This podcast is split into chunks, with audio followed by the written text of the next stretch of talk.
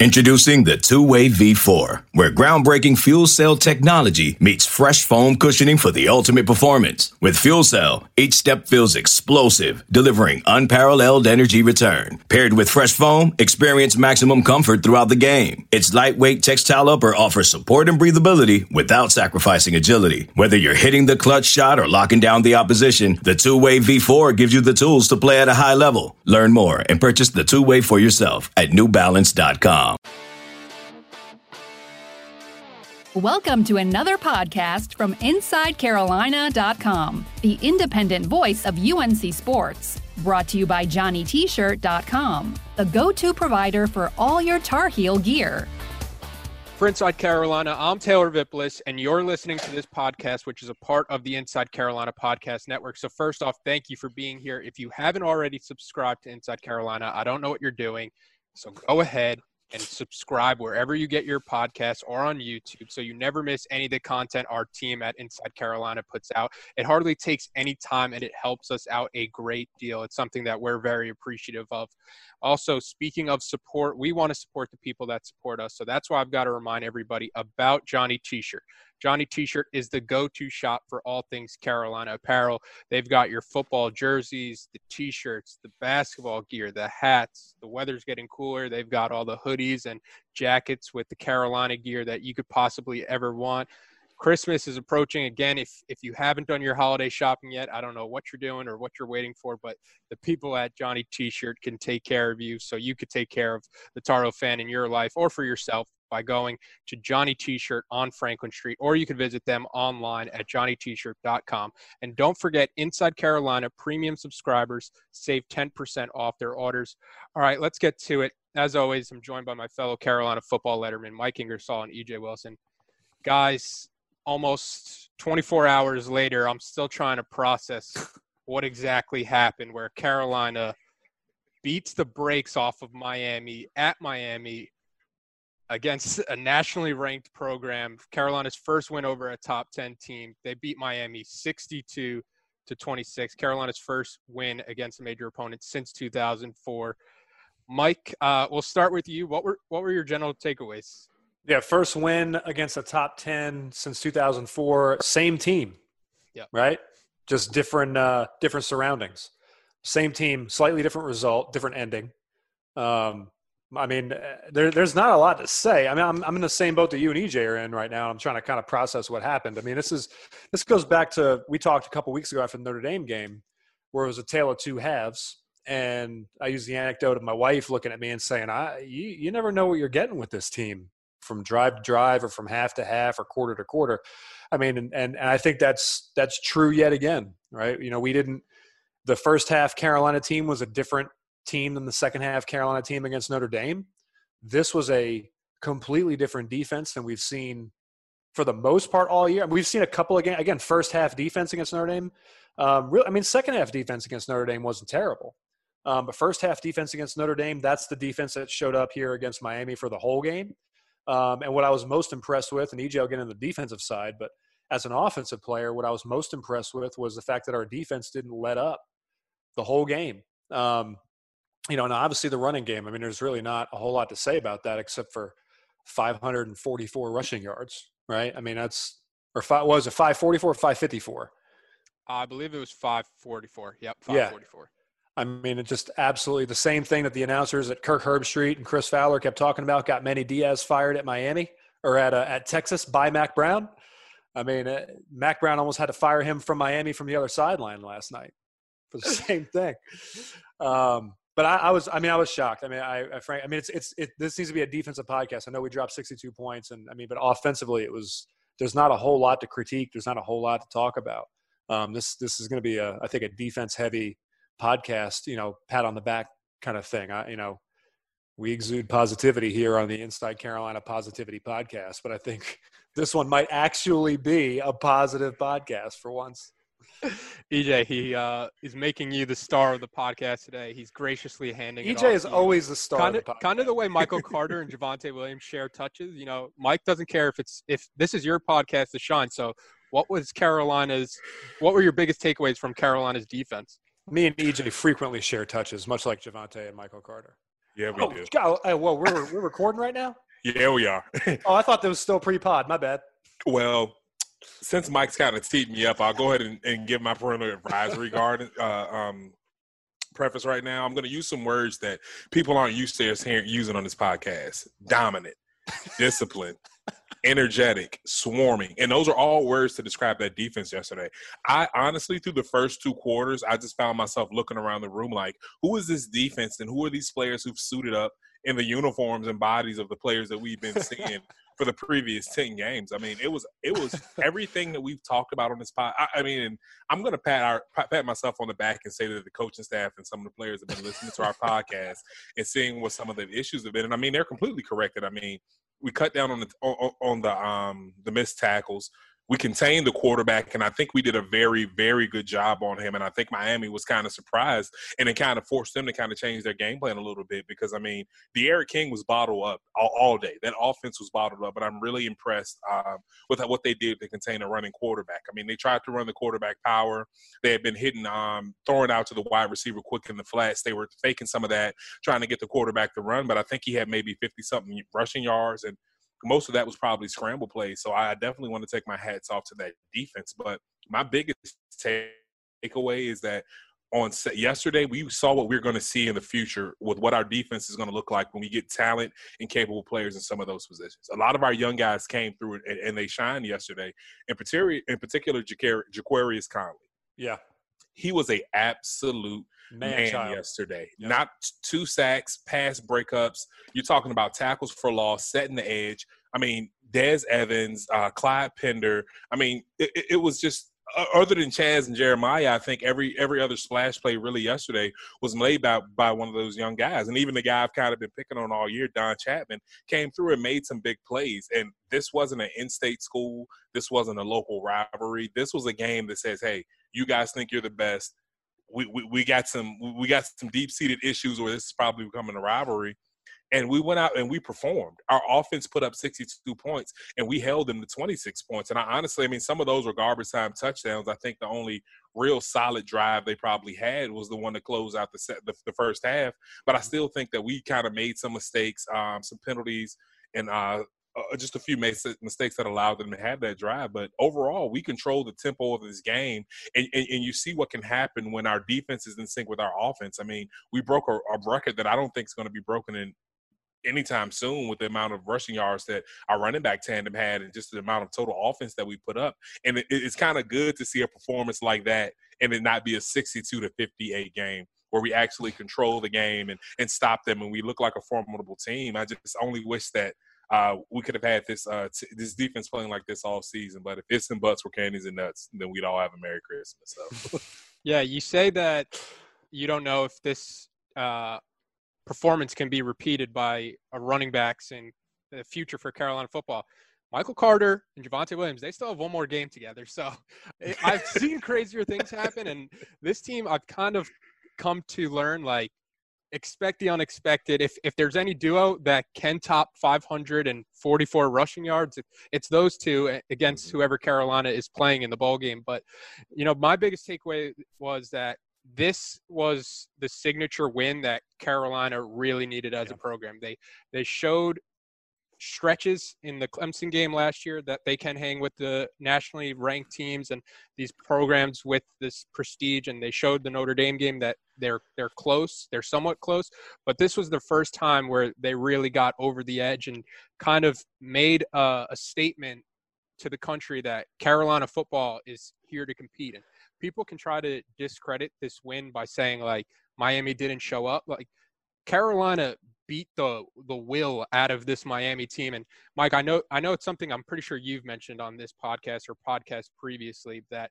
Miami is a team that, you know, I talk so much, the answer is probably yes. You get a lead on Miami and you could sense them on the field starting to quit. And that's what you saw yesterday. Like, Carolina knows, right? Butch Davis. Yeah. Carolina knows that if you jump out on Miami and you keep your foot on the gas, Miami is a team that is going to just lay down and quit. And it wasn't a case of Miami not showing up. That's just knowing who you're going up against and knowing how to go out and attack them. And the other thing I kind of want to talk about just in the general takeaways is just kind of looking at this team big picture, because just 2 years ago, we were talking about a program that had won 5 games in 2 years combined, and now we're sitting here talking about Carolina potentially playing in a New Year's 6 Orange Bowl type game for the first time since I think I saw like 1947. And I think it's a point I've made on previous podcasts that the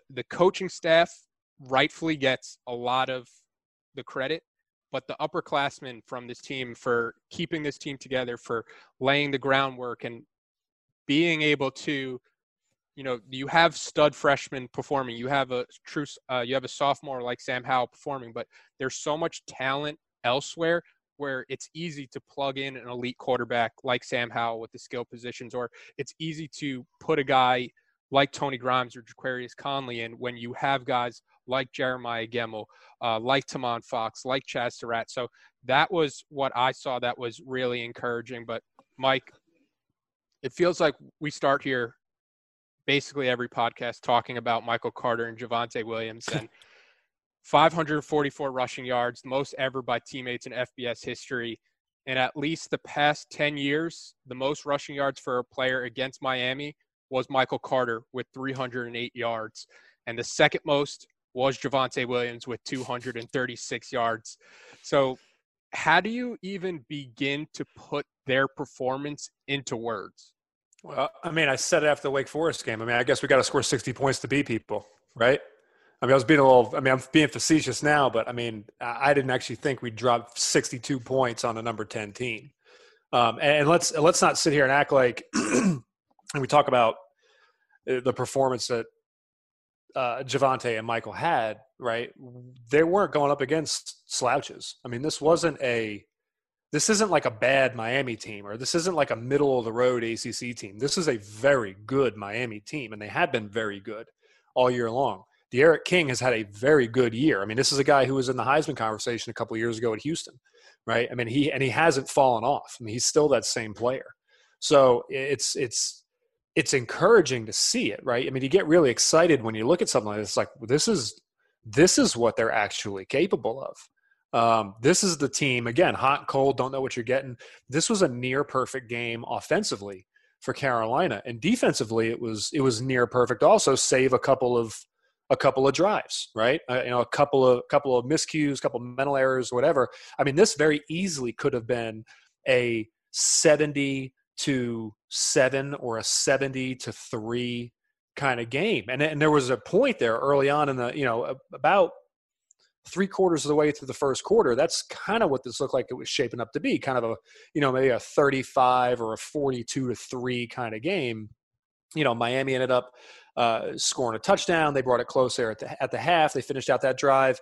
Well, not close, but they had a drive going at the half. Like they had some momentum, and it felt like, you know, we have to, and I texted some people this, but like we had to score when we came out in the second half.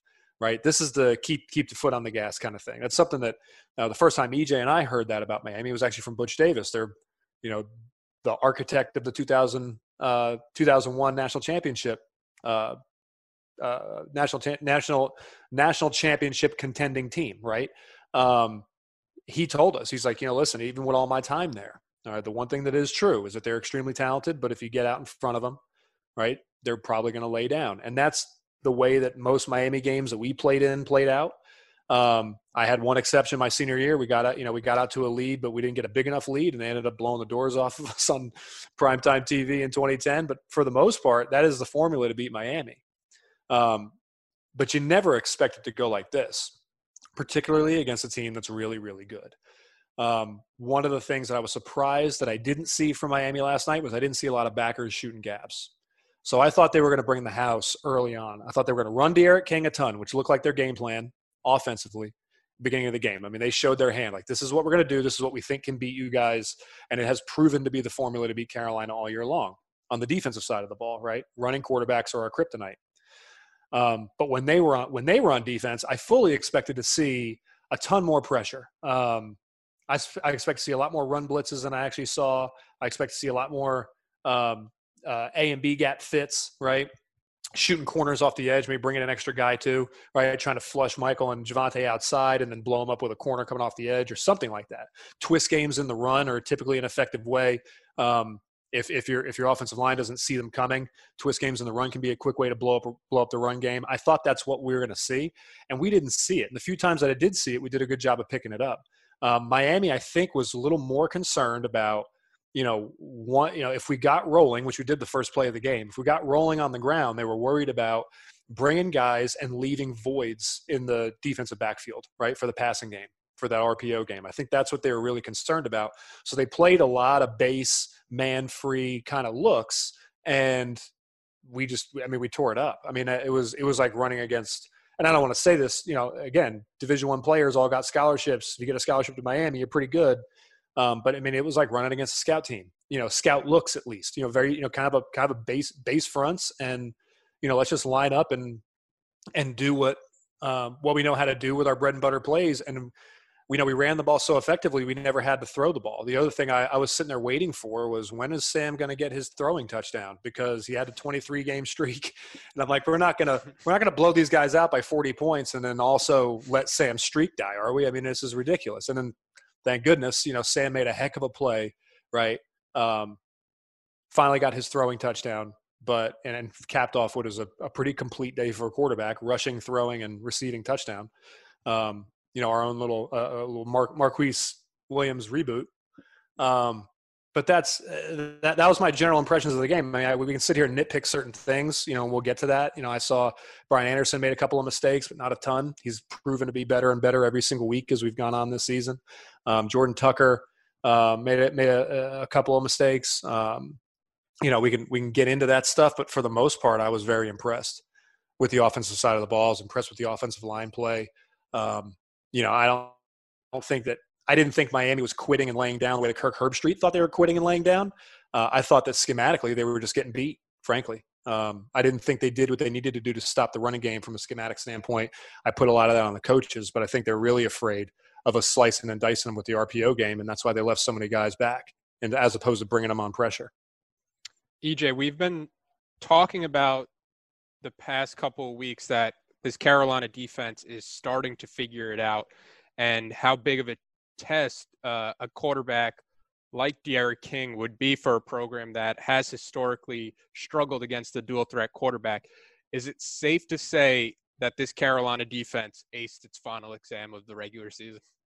Oh, with flying colors. I definitely think it's safe to say that. And I mean, that's one of the things that I was really excited about. And I think more so than having 7 sacks and getting the young guys involved was the fact that we took a glaring weakness of ours from this whole season, and we actually made it a strength and completely shut down their offense, because there's no one Miami in the history of that program, no matter who the coaching staff is or who the players are, they tend to focus on one thing and hang their whole game plan on that. I just have a feeling that the whole game plan was hanging around D'Eriq King's ability to run the ball. But what you can see Coach Bateman does schematically, he was blitzing one of the linebackers, either Chazz or Jeremiah, while the other one was hanging back as a spy. So you're using your two best athletes on defense, one who's getting him out of the spot, who's making him uncomfortable when he's passing, or if he's running, you have a free rusher to kind of diagnose that, while your other best athlete, probably first or second best, smartest player on defense, is sitting back just seeing where this quarterback went. And I think it was absolutely amazing. And it wasn't just those two guys. I mean, it was Tomon Fox, it was Dez Evans, it was Clyde Pender, it was Rayville Havoc, it was the other Fox brother. I mean, it was everybody together with a concerted effort, everyone doing their jobs. Kind of what I was talking about earlier this year. I mean, you saw consistent pushback on their offense. We created a new line of scrimmage, so we brought the fight to them. And yes, Miami will lay down if you get after him a little bit. And like Mike said, I do disagree with Kirk. I don't think that they came out flat, or I don't think that they just gave up. I think that we beat the will out of them. And that's something that people aren't used to seeing from Carolina, but that's exactly what happened. We out-physical them on offense. They had, maybe one significant run from a running back and maybe one or two from a quarterback that day. On the offensive side of the ball, we ran for 544 yards. If that's not bringing the physicality and bringing the fight to a team, I don't know what is. So, That's how we lost that not the Citrus Bowl, but was the Champ Sports Bowl when we played Baylor. Mm-hmm. That's how Baylor beat us, right? I mean, it really just breaks your back. Mm-hmm. As a defensive player, it breaks your back, and as an offensive player, you know you can do whatever you want for the whole game if you're running the ball that way. Exactly. And I think that's kind of what it went. I think that our defense saw the physicality that our offense was bringing, and the fact that they were able to go out and execute. I mean, literally do exactly what you want. And I think Michael co-signed this. Mike and Vippo both co-signed this. The sign of a good running offense is being able to run the ball when you want to, when you have to, and when you need to. Yes. And I think Carolina can do that. I mean, I think Carolina's good for they get a 10-yard rushing first down as soon as they step off the bus with these backs that are so good. And I think some of that energy is really starting to carry over to the defensive side of the ball. I mean, think of that 4th-and-1 play in the beginning of the game that set the tone. And as like I was telling Vic before we got on air here, I think Chazz Surratt made himself a buttload of money yesterday. I mean, you think about that 4th-and-1 play where he's spying on the quarterback. Not only did he diagnose, not hop over or lose his gap integrity, but stayed true to his eyes, knew what he was seeing, and he made the stop on 4th-and-1 with a very emphatic tackle. So I definitely think that we aced any challenge that came before us yesterday, and I really wish we had 2 or 3 more games against some of these top-tier ACC opponents to really kind of with this defense now, because I know that the confidence that they know that they can stop a running quarterback, and they didn't just go out and stop a quarterback who just also happened to be able to run. They stopped one of the top dual threat quarterbacks in the country, as we could see by his Heisman, his finish in the Heisman race a few years ago. So this wasn't just any old quarterback or any old offense that like Mike mentioned that we were facing. This is an 8-1 team. This is one of the top teams in the country, a top 10 team, a team that honestly, without a couple slip-ups, maybe looking at paying for the ACC championship and potentially a spot in the college football playoff. So I definitely think this is a signature win. I do think that we're starting to have Miami's number a little bit. If you talk about 04 and just kind of my personal record against them being 3-1, and honestly, maybe only a few hiccups since then. So, I mean, I definitely – this is one of the wins you need to hang your hat on with ACC play and beating one of the big dogs within your conference, but just one of the big dogs nationally. And, I mean, one thing that was brought up, I guess the commentators got into, is that these teams don't directly compete in each other's backyard for recruiting. But with the area that Carolina's in right now, with looking for a lot of these 4- and 5-star recruits, you are in Miami's backyard then, because you're going to have to dip into Florida, or even if you're in your own state, those are going to be the type of guys that Miami comes over. And I think a win like this and us being able to have consistent, I think, continued success against this program is only going to just pay dividends way down the road. So now, I think we aced that test for not only last night, but I think for the future. EJ, sticking with the point you made about physicality, I feel like that was one of the biggest things that jumped out to me, that Carolina made a concerted effort to be the most physical team on Saturday, and you had players like Jaquarius Conley and Chazz Surratt setting the tone early.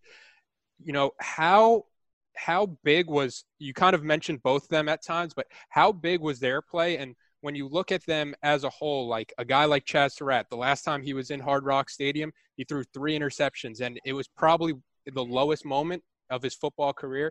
And then you have a guy like Jaquarius Conley, who after the Miami game, he posts on Twitter a picture of him flexing, and the caption is, "The best funeral I've been to, just happy I was in white and blue."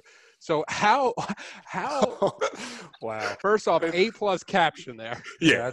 That's next level. That's next level. That kid did his homework in high school. Yeah, he did. How important was Surratt and Conley to Carolina's game plan, where they were the most physical team out there, and it was those two kind of setting the tone early?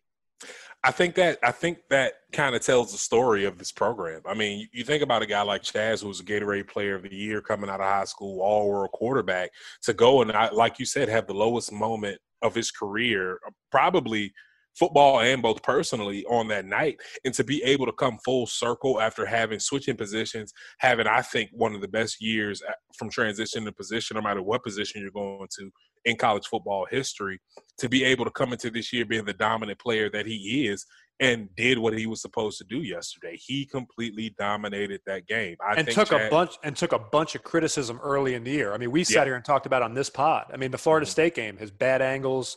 You know, people thought, you know, well, it looked like Chazz just quit, but back then you made the very astute observation that Chazz was gassed because he was the only guy out there making plays, right? Him and Don Chapman.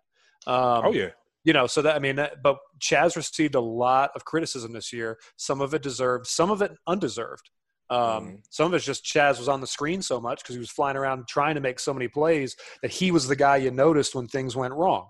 Mm-hmm. But I mean, I'm with you. I didn't mean to cut you off here, but I mean, I'm excited about what Chazz did yesterday because, boy, you'll all be hearing this on Monday morning, but I'm excited about what Chazz did on Saturday because, like you just said, he did what he was supposed to do. He did what he's expected to do.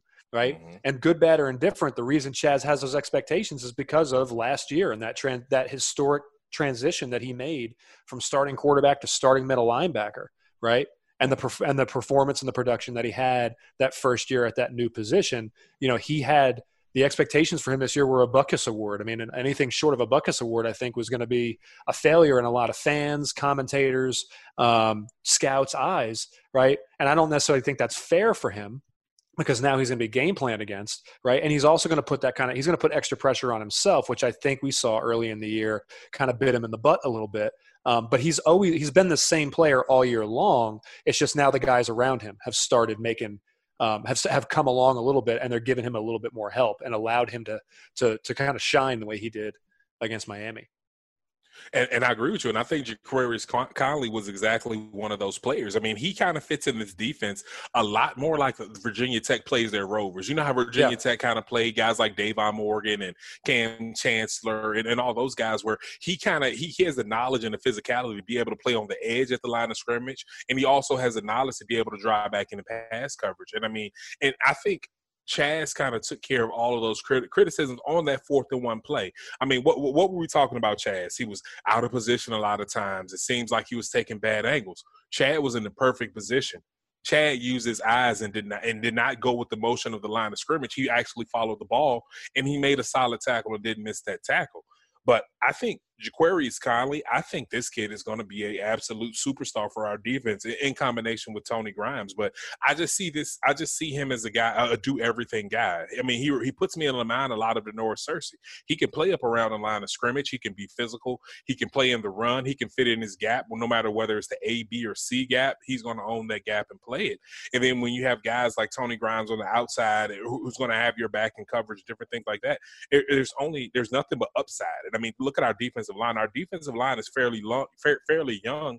I'll say minus Tomon Fox, but I do think that with Chris Collins, some of those other guys, mm-hmm. I definitely think we definitely have some guys that can come in and kind of repeat that production. But Jaquarius Conley excites me a lot. I mean, you don't put together that type of game on prime time as a freshman, especially someone that's really been playing mainly special teams up to this point. He's been kind of peppered in there a little bit more lately, but I mean, the guy really showed up, and I think he claimed his spot for the next few years in that Carolina defense. And I think he garnered a little bit of that national attention. And I think there are a lot more people talking about him today, and I'll be talking about him tomorrow in the same high regard that I'm speaking about him now.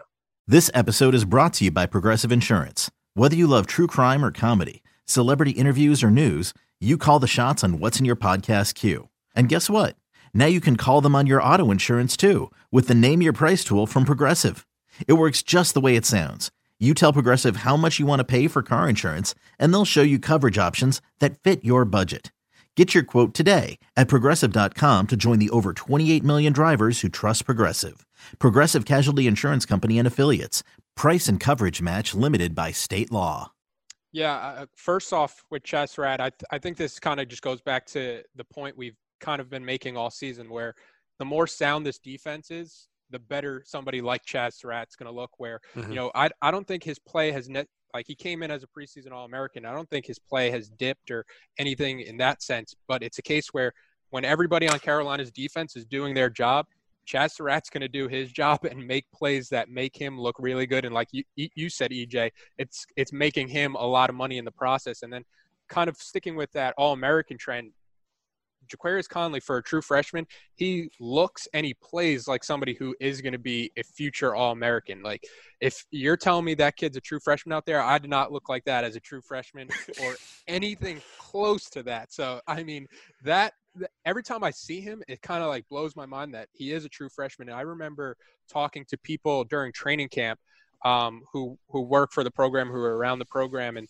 they were all saying, like, Jaquarius Conley's good. And at the time, Carolina had a pretty loaded secondary, and it's taken a lot of hits with injuries, and with the guy like Miles Wolfolk getting dismissed from the team. But I just remember saying, like, where's Jaquarius Conley going to play? And the person was just like, we're going to find a way to get him on the field. Like, I don't know where it's going to be, but he's too good of a talent to keep him off the field. And just watching him kind of set the tone early. I know he blew up that one pass for, I think, like 7 yards to force Miami's defense off the field after they got a field goal on their first possession. And then the next drive was the one where Chazz Surratt blew up the 4th and 1. And once that play happened, it kind of felt like this Miami team is in trouble with the way Carolina's offense was moving the ball. But, Mike, going back to the running game with Carolina, you have a guy like Michael Carter go for 300-plus yards, only the second person in Carolina history to go over 300 yards. Javonte Williams adds in 236 more yards. They're averaging 12.8 and 10.3 yards per carry. At one point, they put up a graphic in, like, the third quarter that Michael Carter was averaging, like, 17 yards per carry. Mm-hmm. What exactly – backbreaker, yeah. Yeah. He had a couple of carries for 1 yard that really dropped it down. Yeah. First time I saw him get stopped for a 1 yard gain, right? I thought, oh, that's going to drag his average down.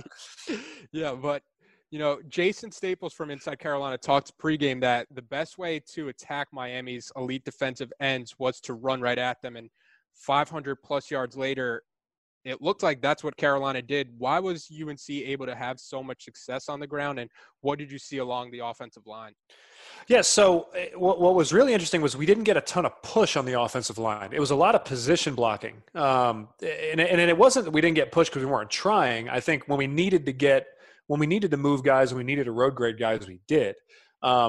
But what I saw was, and frankly, I was shocked by this because if you look at a 17-yard average, right, and if you look at the yards that we popped off in the run game, you'd think, man, they ran a lot of gimmicky runs and it was all misdirection stuff.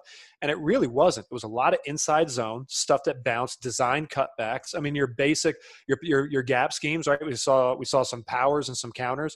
And it was really just guys getting in the way, which has kind of been our MO all year long, is we've had our blockers just get in the way, right? And we've talked about this before with Michael Carter especially, but Javonte is really good about it too, is setting up blocks, right? Because they're so patient in the backfield. They wait for things to develop in front of them, right? And then they find the hole and they just pop out and they're gone for 6-7 yards, typically an efficient run. You know, the only time we didn't see that really work was, Notre Dame and Virginia to an extent. They got bottled up. That patience really kind of bit them a little bit in those games. But Saturday night, I mean, it was you watched the play develop in front of them, set up their blocks, and then they made their blockers right. Right, and I've talked about this before about, running backs making us as offensive linemen and making us right. We get out in space and they set up a block and they wait for that defender to commit. And whichever direction that defender commits, they know the offensive line is going to seal him that way, right? And then you just go the other way. It's real simple. But you got to have patience and you got to have field vision in order to do that. And Michael Carter really showed that off yesterday, and so did Javonte Williams. I mean, there were a lot of plays that you could tell weren't necessarily designed to hit outside, but like Jason talked about in pregame, we were able to get enough of those really good defensive ends, or frankly, those defensive ends would rush up field. We saw this a few times. Their game plan was, and I think maybe this was to overcome, their decision not to shoot linebackers as much as I thought they should have. They had their defensive line play really vertical and had their defensive line just get up the field, hoping that would eat up double teams. They'd be able to split double teams quick. They'd have free rushers, right? And maybe they get in the backfield, create some garbage, create some traffic, create some trash, and then their linebackers, who I think are very good. I think Miami's linebackers are very good, would be athletic enough then to go one-on-one and make that play, right, and try and stop these guys. I think that's the only way I can explain what I saw out of Manny Diaz's defense yesterday. But the problem with that is when you get defensive linemen that go vertical, right, when you get a piece of that guy, right, and you've only got four rushers. You get a small piece of that guy and just bump him out of the way. You don't have to maul him. You don't got to get him 20 yards downfield, right? You just get him out of the way. You get a patient runner like Michael Carter, right? And a play that's designed to hit, in that B gap, like say behind the guard, right? It's an inside zone play, cut back behind the backside guard. Well, now he can just you saw him bounce a little bit. Javonte did it too. You saw them bounce a little bit around the outside where the play just kind of bows. And at that point, those linebackers who recognized inside run, right, and came up and played the inside run, they got caught up in the trash. And at that point, when those linebackers are caught up and jumbled up amongst those big bodies we have on the offensive line, right? Defensive line shot straight up field. We got a piece. They hit their gap. They then bow it out, right? Those linebackers are caught up in the trash. And next thing you know, you've got an edge, right? And there's, because there was no one there. There was no edge integrity yesterday for Miami. You've got an edge, and what should be a 4-yard gain, right, has now turned into a 22-yard scamper. And it's all because you didn't have anybody. And it's not a gap integrity issue. It's just, it was a game plan issue. Their game plan was to shoot those defensive linemen upfield in essentially pass rush lanes, okay? And our offensive line did a good enough job of getting pieces, moving them away, out of the way just enough, right, to where our running backs had options. They could either stay true to their running lane, right, on their inside zone plays, or when you see those linebackers again come down to try to stop that, as was the defensive design yesterday, when you see the linebackers come up to the line of scrimmage to stop that inside run, you just kind of bubble it out a little bit, and you just keep pressing, stretch, and next thing you know, you're up the sideline for 20 yards. I thought it was an exhibition of patience. It wasn't anything I thought that we did special on the offensive side of the ball. I think it was they had the wrong scheme. Miami had the wrong defensive scheme and the wrong game plan, right, for what our offensive line is good at doing, which is just giving our guys enough time, giving Javonte and Michael enough time to make a good decision, right? And that was just the case, you know, every single time we handed the ball off to run it. I mean, they just gave them just enough time to make a good decision. The right decision was always made, right, against what I think was a bad defensive scheme and a bad defensive game plan. And you saw the results. I mean, again, it played out like it does against the cards. It looked like we were running against scout cards yesterday. And it's not for lack of talent, and it's not for lack of ability on Miami's side. I think it's, frankly, a failing of that coaching staff. That game plan was terrible for what Carolina is good at doing, which is patient runs and kind of leaning on you, and then busting one. And leaning, busting one. We didn't have to lean at all. We just broke runs every single time we handed it off. Yeah, it's awesome. Not the norm. Fans should not set their expectations based on this game. This was a I don't want to call it a fluke, but this was a one shining moment kind of thing. But what it was a perfect example of, again, like I said earlier, what this team is capable of, particularly in the running game. It was nothing gimmicky. It wasn't misdirection stuff again. It was Carolina lined up and did what they had to do and executed. And when this team executes, you can tell that, you know, every one of Phil Longo's plays is designed to score, just like every offensive coordinator's plays. Every single one is designed to score for the most part, except yesterday we saw it actually play out. We actually saw what offensive plays, right, are designed to look like, and we saw it every single time we ran one.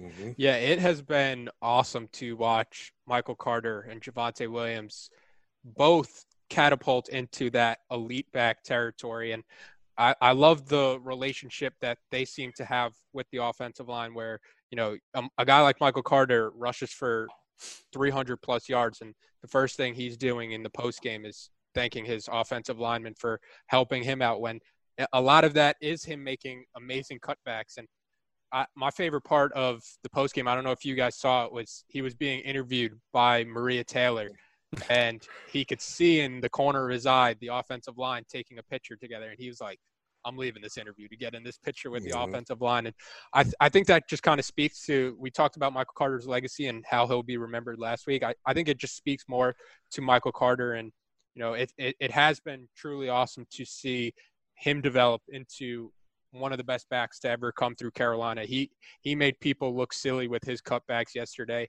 And then Javonte Williams, that one rush where he hurdled, trucked a guy and spun. That there's very few plays where my jaw drops when I'm watching football. That play, I had my YouTube TV open and I rewinded it 15 times. I don't care about what's happening in this drive. I don't care how this drive ends. I'm gonna watch this play a million times.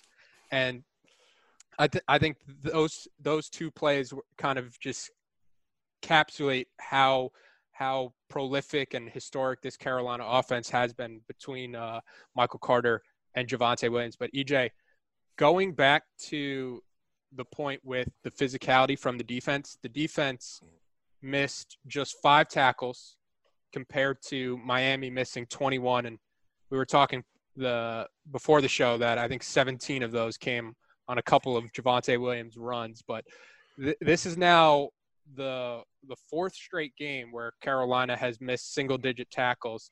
And Miami is a team, especially, we talked about it, they're not short on athletes. They're very slippery in open space when they get the ball. So how impressive was that for you, for this Carolina team, to see them be able to tackle so well in open space against a team with the caliber of athletes like Miami has? And to your point, I definitely think that's what makes it more impressive. I mean, we had Western Carolina in a couple of games where I won't, as Mike said, these are all Division I athletes, and I won't slight anyone. But when everyone's on the same playing field, there is a level of elite. And I think Miami prides themselves on recruiting those type of elite athletes. A lot of the time they are recruiting based on athleticism, speed, skill, measurables. And for us to go out and tackle some of those guys, and not just shoestring tackle, barely getting these guys were going backward when we were tackling them. We brought the physicality. We met those guys where they were without them having a chance to get started. And I think that was the big difference. It was that physicality. It was that creating a new line of scrimmage and being able to tackle these guys before they get going, or just the wide receivers whenever they're going out for a route. When they touch the ball, they're hearing footsteps already. So they're already bracing themselves. And I think that a lot of the stuff that we did in the beginning of the game allowed that to happen. I mean, I don't care what level the Miami team is on. I remember, I think it was 2007, Coach Davis's first year.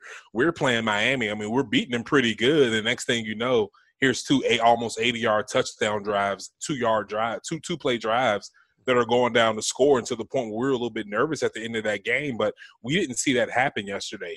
I'll be the first to admit, when they scored that touchdown right before the half, I was like, okay, here we go again. Carolina defense plays good in the first few minutes, and then things are back to what we're used to seeing. But that didn't happen, and I think it's simply a lot of it has to do with us setting the tone of physicality. A lot of it has to do with Miami being front runners and them having to play from behind the most of the part. Their game plan was completely eradicated, and just like Mike says, they had the terrible game plan of rushing your defensive lineman up the field. And by the way, I don't care who you're playing. If you have your defensive lineman playing vertical lanes up the field, you're going to give up 500 rushing yards to the school of the deaf and blind. That is no way to play. That's some high school football stuff. That's a high school game plan.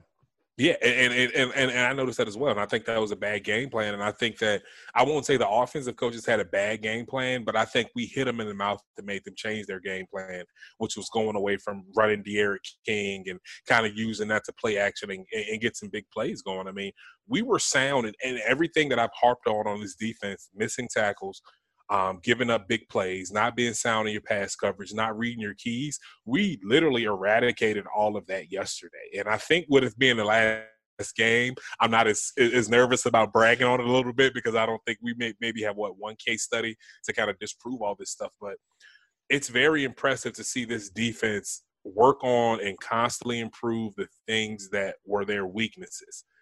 The missed tackles were weakness. Over the last 4 weeks, we've cleaned that up. Playing technique football, even though we lost that game to Notre Dame and lost some of these other closer games, still have been playing technique sound football. We've been bringing the physicality. So I definitely think that going into next year, going into the bowl game, as we were kind of talking about earlier, if we are happen to see Florida in the Orange Bowl game, I mean, if this is a dejected team coming in, or Texas A&M. Oh, yeah, or Texas A&M. A&M's more likely at this point. Exactly. We can see a very similar game. I mean, we can see a defense that can bring the physicality as a bowl game that we want to be in, as opposed to a team who thinks that they should be in the playoffs or playing for something bigger. We're going to appreciate that more, and I think you're going to see a very similar effort that we saw on Saturday from this defense. So it's just very encouraging. And I think more so than the missed tackles is just the fact that, like I said, they've improved on something that was a constant pain for us all season. Well, we should all be Tiger fans this coming weekend. I got my orange shirt on, too. I've been learning the C-L-E-M-S-O-N. I heard that enough when they beat us 63-7. I don't think I can say it. I thought you spelled it C-L-E-M-P-S-U-N. I thought it's how you spell Clemson. I still have nightmares from the 2015 ACC championship and hearing the crowd. No, we still have nightmares from the 2006 game down in Death Valley. 63-7. Yeah. Yeah, but going back to the tackling, I mean, the tackling in open space has drastically improved According to Pro Football Focus, Jaquarius Conley leads the team with an 84.9 tackling grade. He has, according to them, he has 24 tackles and just one missed tackle in 9 games played. You look at a guy like Chazz Surratt, who has played over 700 snaps right now, and he's missed 11 tackles. You look at a guy like Jeremiah Gemmel, who has – Chazz Surratt's played 732 snaps. Jeremiah Gemmel has played 731. Jeremiah Gemmel has missed 7 tackles. So, I mean, you're seeing the core of this team. They're pretty sound tacklers. They all have tackling grades somewhere around the 80s, which points to elite tacklers. And I think that's been one of the biggest things for this defensive turnaround. And, EJ, sticking with you, I think one of the things pregame that we had talked about was that D'Eriq King was surprisingly a good passer. Like, I don't think as many people coming into this season thought he would be the passer he was so far up to this game. But, you know, again, according to Pro Football Focus, he was a top 15 passer grade-wise when it came to Power 5 quarterbacks. And Carolina has had to deal with injuries in the secondary.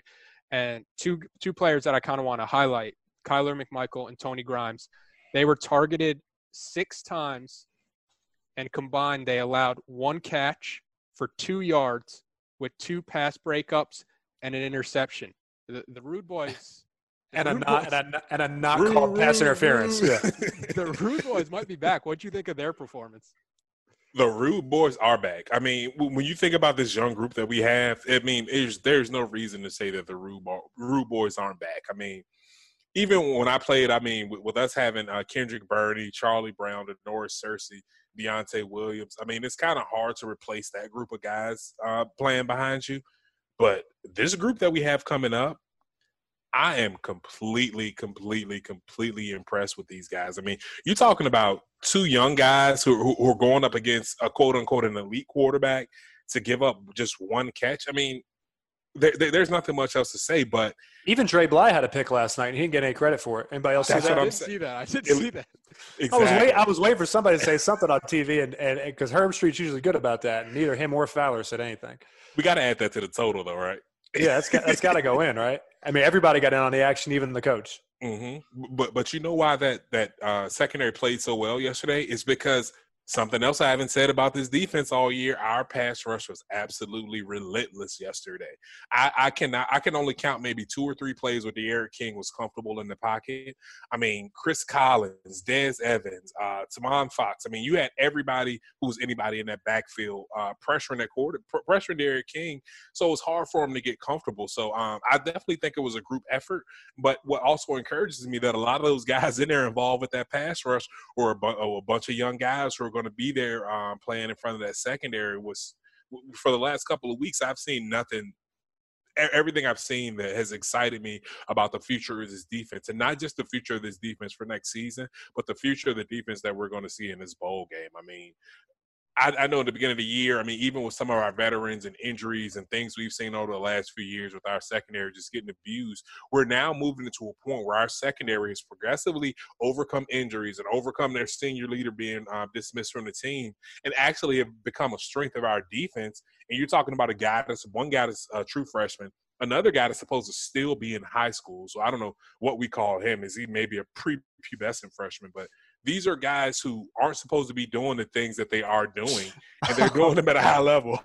So, I mean, I'm impressed, and I definitely think that this leads me to believe that we're going to have top tier defense at least for the next 2 or 3 years. He's a pink shirt. He's not a red shirt. He's not a gray shirt. He's a pink shirt.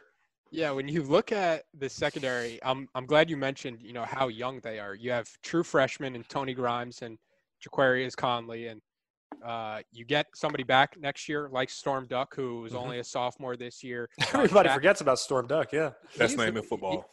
He's a player. Yeah, up to the point when he got injured, he was unquestionably Carolina's number 1 corner. He was a sophomore this year. Don Chapman's a sophomore this year. Kyler McMichael is a sophomore this year, and this is a weird year where you don't know how players will use this year for extra year of eligibility, since it technically doesn't count. And, I mean, you can't say enough about the job that Dre Bly has done in his first collegiate coaching job. And you could tell that the players are really buying into what he's coaching and the message he's pointing out there, the message he's putting out there. And the thing I really like about Dre is, you know, we've seen a lot of coaches who they're coming in and they're looking at Carolina as a stepping stone job. And we all know that nobody loves Carolina more than a guy like Dre Bly. And he's somebody that you can build a program with. He's not somebody who is going to have a great season with a lot of unproven talent and then all of a sudden be looking for that next job. Like from what I could tell, Chapel Hill is like home to Dre Bly, and he was – a lot of people might have questioned it since he didn't have a job, a collegiate coaching job before this year, but the results are speaking for himself right now, and it's easy to see why recruits are going to want to play for him and why the defensive backs, why he has been able to reach them at such a level to bring out this performance from a group that could have used a lot of injury excuses. But Mike, Dre was also unquestionably one of the top defensive back trainers in the country before he started working with Mack Brown's staff, right? I mean, he's Stephon Gilmore's trainer. He trains a bunch of NFL guys. He is, for those, you know, anybody who follows O-line training, he's the Charles Bentley for defensive backs. He's the defensive back whisperer. But Charles Bentley is widely held to be one of the best offensive line trainers. He's not a coach. He's a trainer. I was very fortunate to work with him for a brief period. He taught me things in a very short amount of time no one had ever taught me before that changed the way I played. Dre Bly is a guy. He did that for guys like Stephon Gilmore and other big name guys. So he had the experience, but you're right. He didn't have the traditional coaching job or the resume, right? Which raised a lot of eyebrows, but there's no question that he's qualified for the job. And I think you're seeing it in terms of player development. I mean, that's what college coaches are here to do, right? You're here to recruit and then develop the guys that you recruit. And Dre has continued to do that regardless of who gets rolled out there. At some point, you know, we had a rough start to the year. Once Storm Duck went down, you know, we obviously lost Wolfolk. We had a rough start of the year in the defensive backfield. But progressively, if you really watched, that secondary has gotten better and better and better every week, and it culminated with this Miami game. Now we'll see what happens in the bowl game because they're going to have a real test. Assuming Clemson wins, you know, they're going to have a top caliber SEC team coming in, whether it's Kyle Trask and a potential Heisman Trophy, right? Or if it's Texas A&M and another shot at Jimbo Fisher, which we've had some success against Jimbo in the past.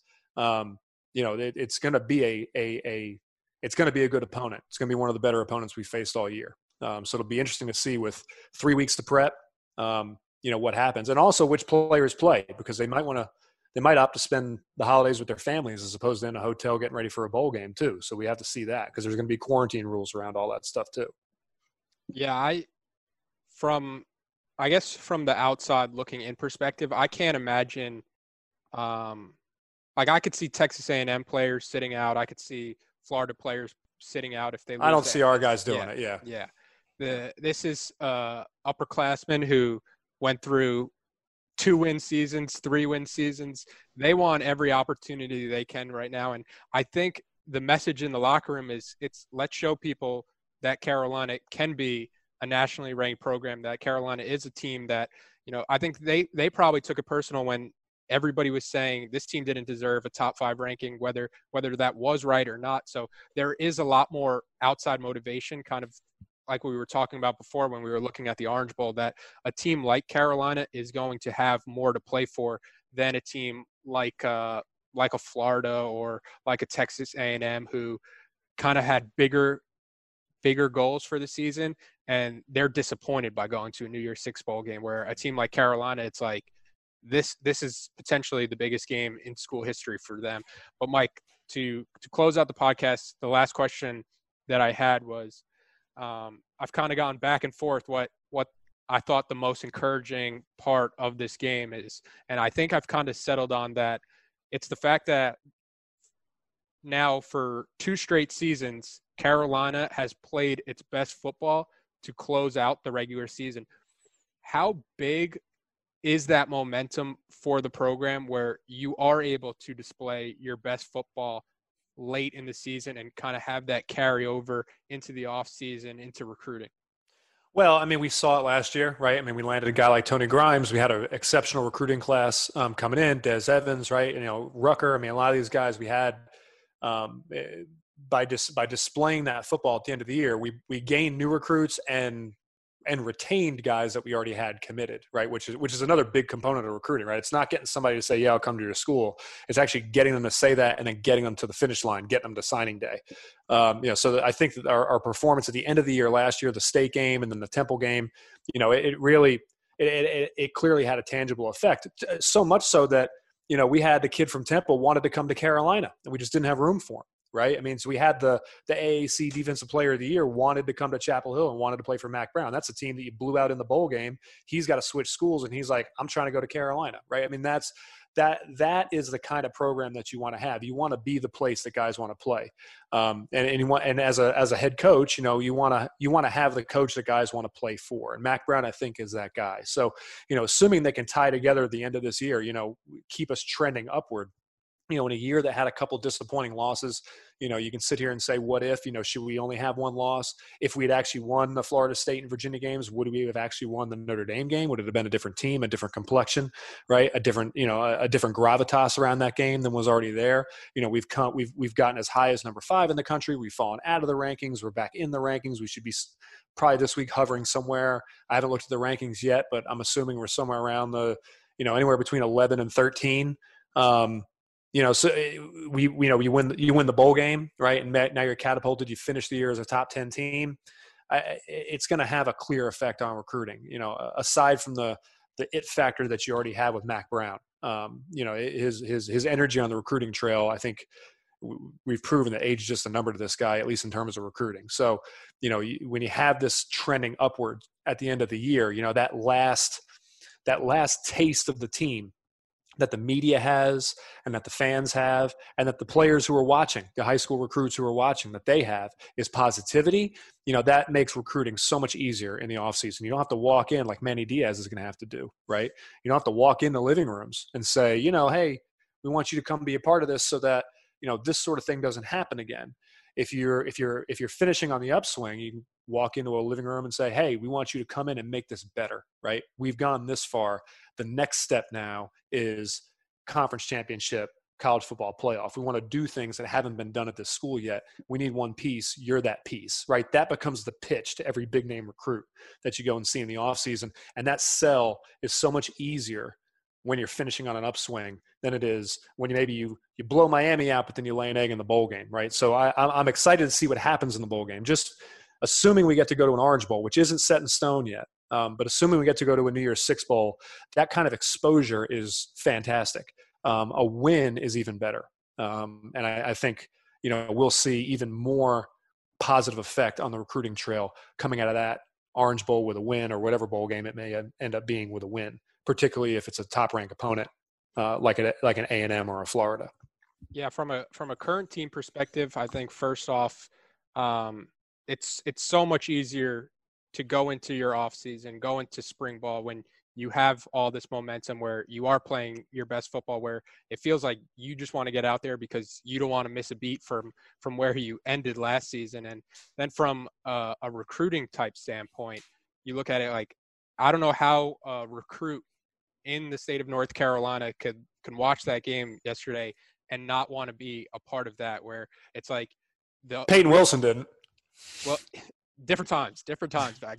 Yeah. But you look at a game like that. Dax Holofield didn't. Different times again. A different time.